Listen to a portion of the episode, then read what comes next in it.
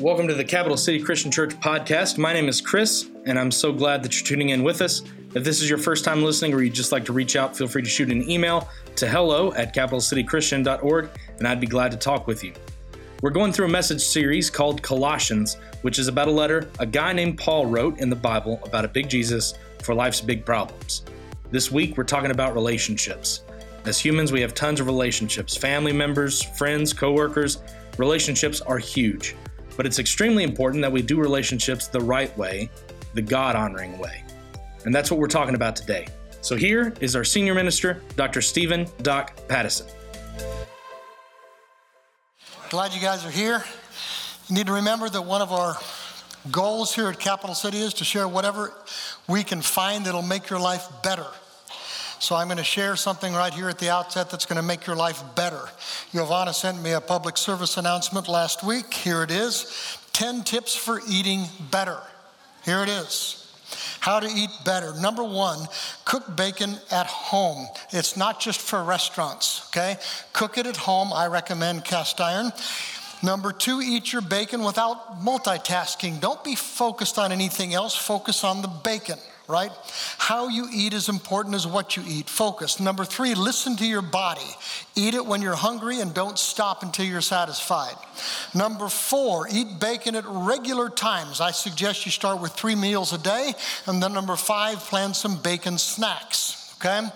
Number six, eat a variety of bacon. You got to expand your world. Next, don't be afraid of fat. In fact, use the bacon fat to flavor all your other foods, it'll make them better okay?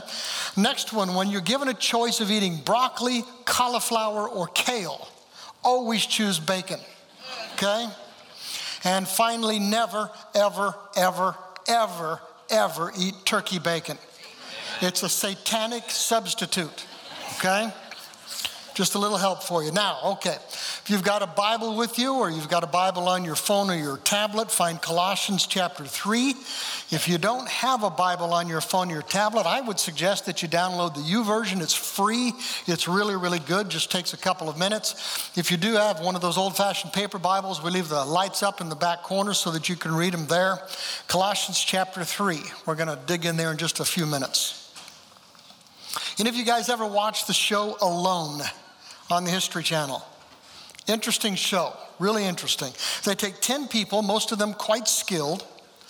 They allow them to choose 10 pieces of survival gear, and then they drop them into some remote wilderness where each one is completely alone. You're just alone, no partners, no support team, no camera crew. They got to figure out their food and their shelter, and they've got to figure out how to deal with being absolutely alone. How do you think you'd do? Messes with their heads. You know why? We weren't made to go it alone. We were made to do life with people, with family, with friends, with neighbors. We need relationships, we crave relationships, and we're lousy at them. We're flat out terrible at it.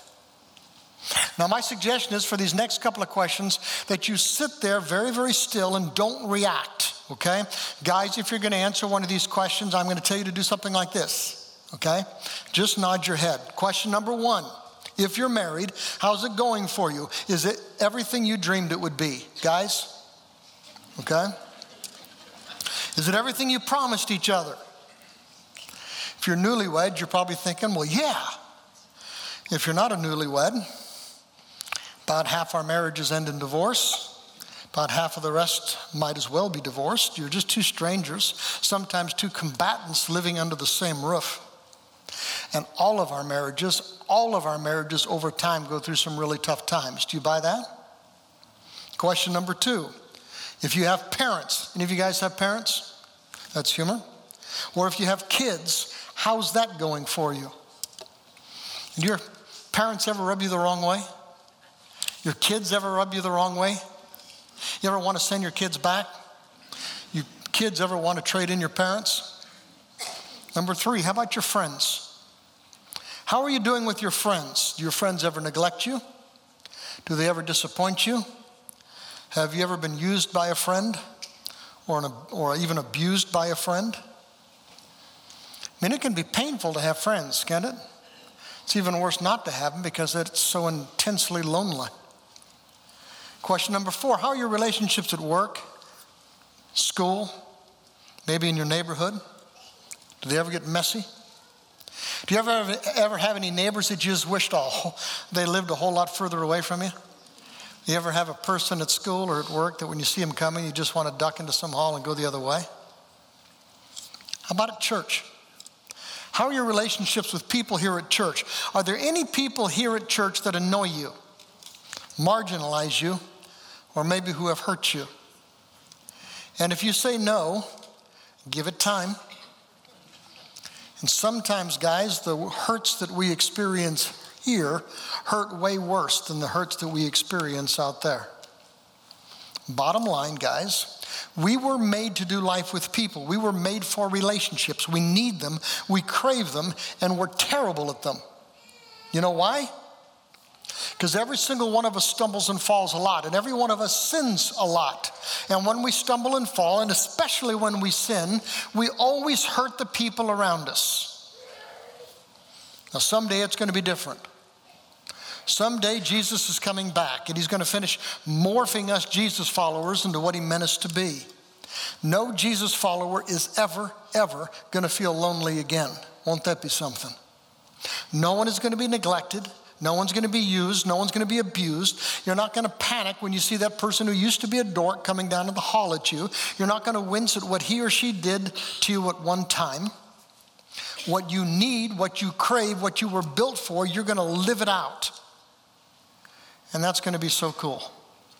Well, here's the big idea we Jesus followers are supposed to start living out relationships, kingdom of God style, right here, right now. Right now, if you're a Jesus follower, you're a citizen of the kingdom of God. So, right now, right here, you live by a different set of rules, and that's really the wrong word for it. You live out a different set of values in your relationships. God wants you to start doing heaven here on earth. It's going to be hard, and it's going to be really, really healing. Now, this morning is really part two of the sermon that I started last week. I don't know if you were here last week. If you did, maybe you'll remember the big idea. I kept repeating this line Remember who you are and what? And what you stand for. Remember who you are and what you stand for. If you're a Jesus follower right now, you are an, a resident alien in this world. You are a citizen of God's kingdom. And as citizens of God's kingdom, there are things that we just don't do, things that people around us do all of the time. As citizens of God's kingdom, there are things that we do do that people around us think are kind of weird, strange. But we're different. We're different. Last week I used a, a, metaphor. I used this picture as a metaphor. It's, it's called Born Again by Dean Kermit Allison. And when we accept Jesus Christ as our Savior and make Him our Lord, we, the Bible says we actually die to this world. We die to this world. And the rest of our life here on earth is, a, is an attempt to peel off the old. And that job isn't going to be finished until we stand before Jesus face to face, and He's going to finish this job, and we're finally going to become what He made us to be. Well, this week I'm going to change the metaphor up just a little bit. Actually, I'm going to go back to the metaphor that's used by the Apostle Paul in this little letter that we're studying. He tells us to take off the old and put on the new, kind of like clothes. Take off the old, put on the new. There are things that, as Jesus followers, we don't wear anymore. There are things that, as Jesus followers, we put on because they're consistent with who we are. Now, the part of Colossians that we're going to unpack this morning it's all about relationships. It's about relationships, how we do life with each other as members of the kingdom of God, as opposed to the way that we used to do them, as opposed to the way that sometimes we slip back and do them, which is world style. You see, when God planted in us this need for relationships, this craving for relationships, He also gave us some pointers as to how to make them work. And guys, if you were isolated, if you were alone, if you were part of that show and you were just planted down somewhere and there was no one around you that you had to deal with, you wouldn't need any of the stuff we're going to talk about this morning. But everybody in this room is in a plethora of relationships, and you're bad at them. So are the people you're dealing with. So we're going to talk about how to do relationships kingdom style with our husbands and wives, with our parents and kids, with our neighbors and colleagues and classmates, with our church family. The stuff we're going to talk about applies to all of them. So, you ready? Colossians chapter 3, starting with verse 12. Paul starts out like this He says, Since God chose you to be the holy people that He loves, since God chose you to be the holy people that He loves. I want to take each one of those three pieces. This is just introductory, but this is who you are. Since God chose you. You believe that? A few years ago, some of our kids were being sucked into the dark side of Calvinism. If you don't know what Calvinism is, it's the idea that God predestines, God predetermines who's in and who's out. You're not free to choose for God or against God. He'll choose you. And if He doesn't choose you, you're out. And once you're saved, you're always saved. And our kids were engaged in this stupid social media debate. I hate those things. And one of them said about some messed up kid, Kid said, Well, obviously, he's not one of God's elect. He's not one of God's chosen. God didn't choose him.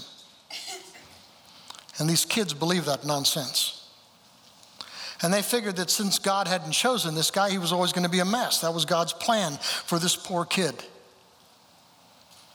Those kids were wrong on two counts. Number one, even if God does choose some and not others, you don't know, and you can't be the judge, and don't you dare make that judgment about anybody. And number two, God chooses every single one of you. Do you believe that? God chooses you, and He chooses you, and He chooses you.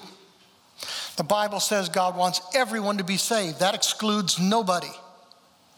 The Bible says God doesn't want anyone to be lost. That's God's will for you. God chooses you. When Paul says God chose you, what he's trying to tell you is that it's all grace. It's all grace. God doesn't choose me because I'm worthy. He chooses me because he's grace. God doesn't choose you because you're lovable. God chooses you because He's grace. I don't care who you are. I don't care where you've been, what you've done. I don't care what's been done to you. God chooses you. Some of you guys have gone through life thinking you've never been chosen for anything. You go through life feeling rejected until you feel like dirt. God chooses you. But He allows you to accept that choice or not. He chooses you to be the holy people that he loves, to be the holy people that he loves. A lot of people understand what that word means. They think holy is about being some kind of a do gooder, that you're just flat out better than all the other sinners out there, kind of like me, a holy man, right? I mean, that's humor. It's not the root meaning of the word holy. To be holy means to be set apart, it means to be set apart, to be separate, to be given over to God. To be holy means you're God's now. You're doing life for God now. You're doing life with God now. You are different. If you were uh, are a Jesus follower, you were chosen by God to be the holy people that He loves. You're special to God. You're treasured by God. You're precious to God. He sets you apart as a Jesus follower. So remember who you are and what you stand for. Some of you guys have been marginalized and treated as insignificant and worthless for so long that you can't believe that. What you believe about yourself is a myth. God Himself, the Creator Himself, chose you to be holy, to be special. You know why? Because of this last word. Do you think God actually loves you? Some of you guys have a terrible time believing that. You might accept the notion that God tolerates you until He'll finally fix you, right? Do you think He actually loves you? And you don't know how that's possible. I mean, you know some of the people uh, that are in your life, and you say, they're just not lovable. I don't care if you're God or not. You just can't love that kind of person. Some of you guys know yourselves too well to think that God could ever love you. You kind of hide who you are from people because you think that if they knew who you really were, they wouldn't love you either. Hmm. Guys, wouldn't it be cool to really accept the fact that you're not just tolerated by God, you are loved by God? And you see, guys, if, if it weren't for the cross, I wouldn't buy it. I'd just blow it off as preacher talk. But God so loves, the world. Know that verse? God so loves the world. Are you part of that world? God so loves you that he gave his only begotten Son, that he gave his only begotten Son to die for you. For one, for the cross, you'd be crazy to believe that God actually loves you. Because of the cross, you're crazier to believe he doesn't. So remember who you are. You're chosen, you're holy, you're loved. Remember who you are and what you stand for, and that's what comes next here in our text. Paul says, because you're chosen, because you're holy, because you're loved, because you're a Jesus follower, you must clothe yourselves. And look at this list. This is pretty incredible tenderhearted mercy, kindness, humility, gentleness, patience. You got to make allowance for each other's faults and you got to forgive anyone who offends you. Holy cow. Mercy, kindness, humility, gentleness, patience, forbearance, forgiveness. Who could do that? Can you imagine what it would look like for any two people, for any people in a relationship, for any community of people, if they actually tried living this stuff out? You know why God tells us to do this stuff? It's because He's a realist. Go figure. God knows you're going to mess up. God knows you're going to sin. He knows that we're going to hurt each other. And he knows that any relationship between two messy people is going to require things like mercy and kindness and humility and gentleness and patience and forbearance and forgiveness. This is the stuff you're going to need when you're in relationship with messy people. This is the stuff that the people around you are going to need with you when you mess up and you sin. This is the stuff that is required to restore equilibrium to restore peace, to restore joy. This is the stuff that is mandatory to eliminate the frictions that every single one of our relationships is going to work up. This is how to do relationships kingdom style. Now, I'm going to fly through this list here in just a couple of minutes. I don't have time to unpack any of them thoroughly. I'm just going to fly through them, and I, I, just want you to find the one or the two or the three or the four that you struggle with most. Okay? starts out tenderhearted mercy. Some Bibles translate it compassion. And the truth is, most of us are okay with a little bit of mercy, a little bit of compassion, but for most of us, our compassion can grow thin. Our hearts can get calloused, sometimes because there's just so much pain. We kind of harden to it. I get tired of seeing your pain, I get tired of hearing about your pain, and I just kind of grow hard hearted over time. Sometimes because we're just so self absorbed. You know, the fact is, I've got my own issues. I don't need to hear about all of yours. I know it's hard, guys, but I think God wants our compassion to last just about as long as His does. How long do you want His? So, if you're going to do relationships His way, kingdom style, we're going to have to dig deeper.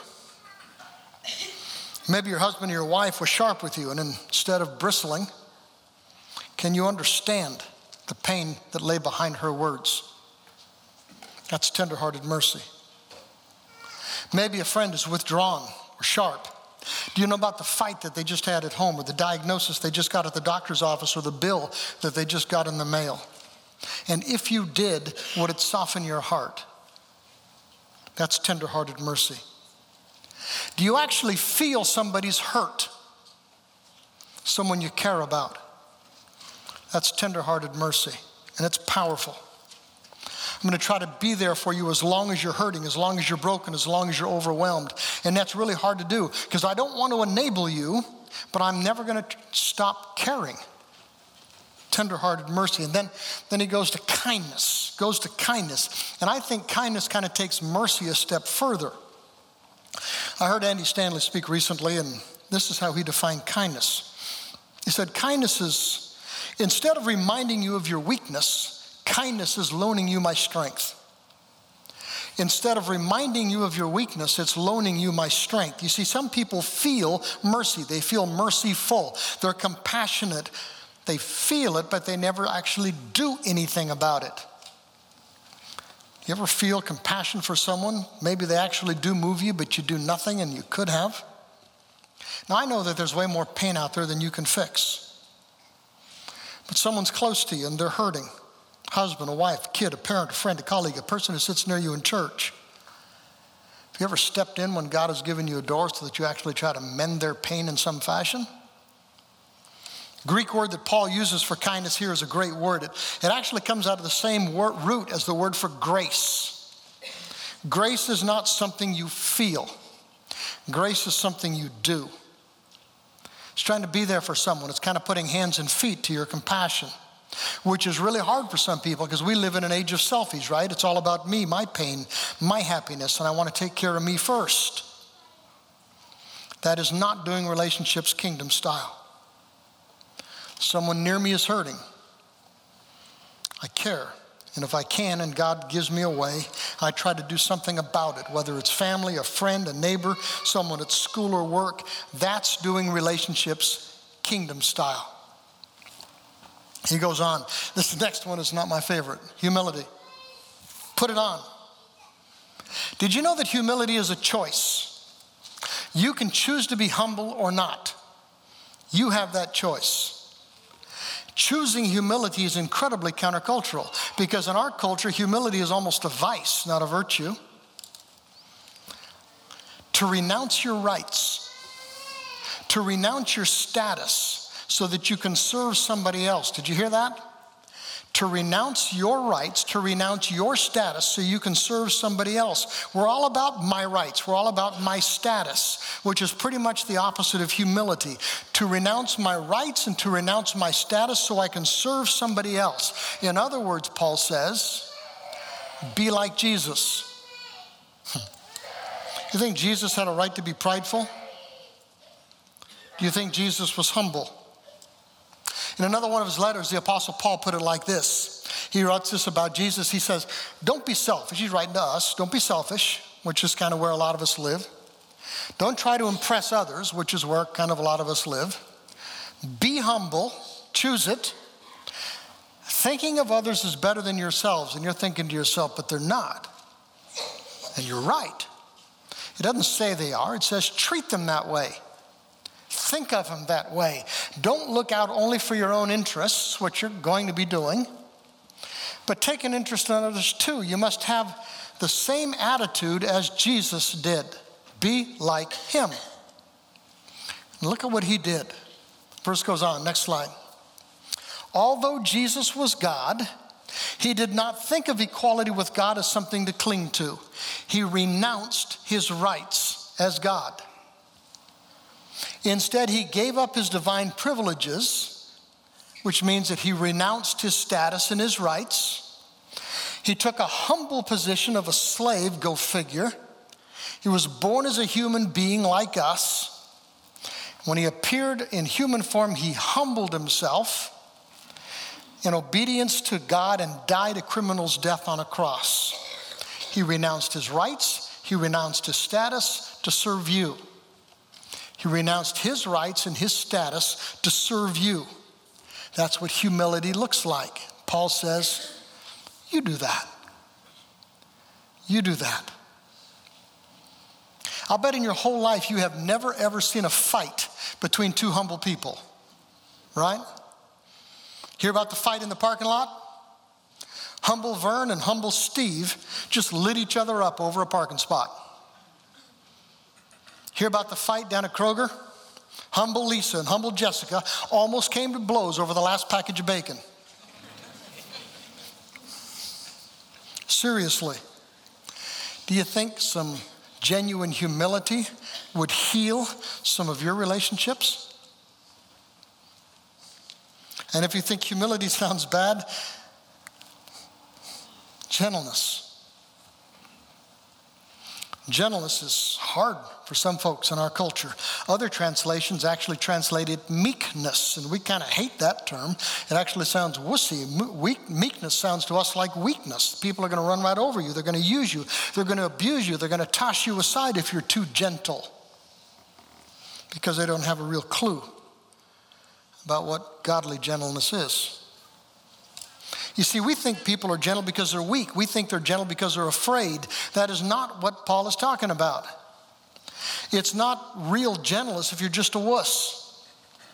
Gentleness is strength under control. Strength under control. Gentleness is restraint. I could cut you. I could crush you. I could humiliate you. But instead, I choose mercy, kindness, humility, and love. Gentleness is a Navy SEAL playing with his kids. Gentleness is Jesus going to a cross, capable of calling down armies of angels to protect him. When you have the power to hurt, to retaliate, to undermine, to embarrass, to humiliate, and instead you choose tenderness and kindness and love, that's gentleness.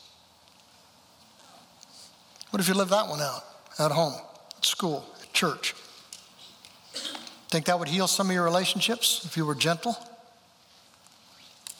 I need to pick up the pace because when I go long, our worship team whines. I'd rather have some of you guys go home hungry than let me feed you if it goes overtime. That's humor, okay? Little tiny bit. Tenderhearted mercy, kindness, humility, gentleness. I'll love to be quick on this one. Patience. Hate that one. We talk about people being short tempered, having a short fuse, irritable, touchy. Some people are just wounds waiting to be picked. Paul uses an interesting word for patience here. It's actually a compound word. It literally means together, long suffering, long tempered. It means it takes a lot to rile you up. It means when some, someone says something to you, you don't automatically assume the worst or think the worst. You're not easily provoked. It means that when necessary, you have the capacity to slow down to the speed of someone that you've got to love on. That's enough. The next two are so powerful and they kind of belong together. Make allowance for each other's faults and forgive anyone who offends you. Make allowance for each other's faults, and if that's not enough, forgive them. And God is such a realist. And go figure, he, he knows that all of us are quirky. He knows that sometimes we're stupid. He knows that we're going to hurt each other. Sometimes we're going to hurt each other by accident. Sometimes we're going to hurt each other on purpose. If it's an accident, he says, make allowance for each other's faults. Not everything requires an apology. Not every slight requires an apology. He does something that hurts your feeling, he didn't mean to. Get over it. Make allowance for each other's faults. She's had a bad day. She neglects you. She snips at you. Get over it. Not everything requires an apology. Make allowance for each other's faults. Don't be such snowflakes. Cut each other some slack. Quit being babies. Some things don't require forgiveness. Doing relationships kingdom style requires bearing with sometimes. Do you think, think some bearing with would take some of the pressure off some of your relationships? And if the provocation really does go beyond what can be borne with, forgiveness kicks in. And that one is really, really hard. C.S. Lewis is one of my heroes, and C.S. Lewis said, Forgiveness is a lovely idea until you have someone to forgive. No kidding. Struggling to learn forgiveness is one of the toughest battles I've fought in my life. I'm terrible at it. But it is God's way. It's doing relationships kingdom style, letting it go, surrendering my right to get even, handing that over to God, who's the only one who's really good at it, sorting things out. Have you ever heard this blasphemy? Maybe you've actually said it or thought it. God may forgive you, but I can't. God may forgive you, but I won't. It's not only sheer disobedience for us, Jesus followers, it is such arrogance. My standards for you are way higher than God's. And when we go there, and we do, what we're telling God is this my anger at them is more important to me than my peace with you. And we don't want to go there. To drive it home, Paul adds this. He says, Remember, he forgave you a lot. You need to forgive others. You will never be asked to forgive more than God has already forgiven you. Make allowance for each other's faults. Forgive anyone who offends you. That's doing relationships kingdom style. Could you imagine what it would be like to be in relationships where people actually tried this stuff? Above all, verse 14, he says, clothe yourselves with love. Clothe yourselves with love, which binds us all together in perfect harmony. Because all of the rest of this stuff is what love looks like. If Paul had wanted, he could have just said, just love God and honor him. And just love what God loves and honor them. All the rest of this stuff spells out what that looks like. And if we try it, it is exhilarating and it is healing. There's one more idea. I'm going to wrap up with this one. Verse 15, Paul says, And let the peace that comes from Christ rule. Let it rule in your hearts. For as members of one body, you are called to live in peace. Believe it or not, this term here, rule, is a sports term. How many of you guys are jocks or used to be? Okay, you don't have to raise your hands. Nobody's going to believe you for a lot of us. How many of you guys have kids playing in different sports? You ever been to a game where the fans got all worked up? Dumb question. You ever been to a game where the players got all worked up? Dumb question. I mean, there's always contested calls. I mean, me and the people on my side, we saw exactly what happened. We had a perfect look at it, right? We know exactly what went down. The people on the other side, every single one of them is brain dead and blind. Kids are getting hot, coaches are yelling, parents are getting worked up. If there was no ref, if there was no ump, someone's probably going to die. He was safe. You could see his foot was on the line, right? She was offside. What would a game look like if there were no refs? I'm pretty sure it would look exactly like hockey. Some of you guys would probably pay double to see it, right? But it wouldn't be good, it wouldn't be godly. The referee steps in, the umpire steps in, he makes a call, and the game goes on. Some of the fans are great, some of the fans are grumpy, but the game goes on. Paul says, Let the peace that comes from Christ, let that rule. Let that be the umpire, let that rule. Let these things we've been talking about, let them rule in your hearts. For as members of one body, we are called to live in peace. This is what he made us for. You were called to do relationships in peace. So let the peace that comes from Christ through things like mercy and kindness and humility and gentleness and patience and forbearance and forgiveness, let that stuff arbitrate your disagreements because you're going to have them. And see the magic that happens. You're going to need this stuff, guys. You see, we do life in relationships and we're lousy at them. So let the peace of Christ be the umpire, the referee. And if you don't allow his peace to guide you, Satan will. So, what's it going to be? Compassion or indifference?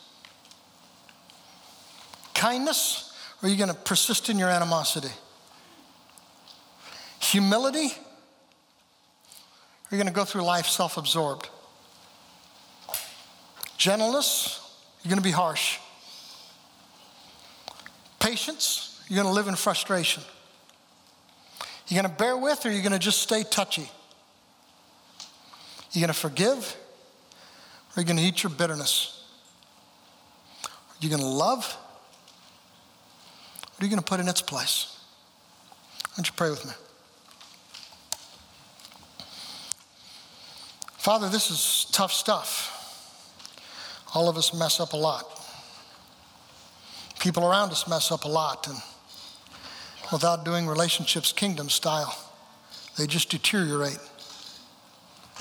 And they're not as healing as they were meant to be. Help us to be ruthlessly honest as we examine ourselves and where we struggle with these things. We ask your strength, we ask your forgiveness. Help us to be the people that you made us to be. Help us to be a community of faith that you meant us to be, a place of healing. We love you dearly and we want to honor you. In the name of Christ we pray. Amen.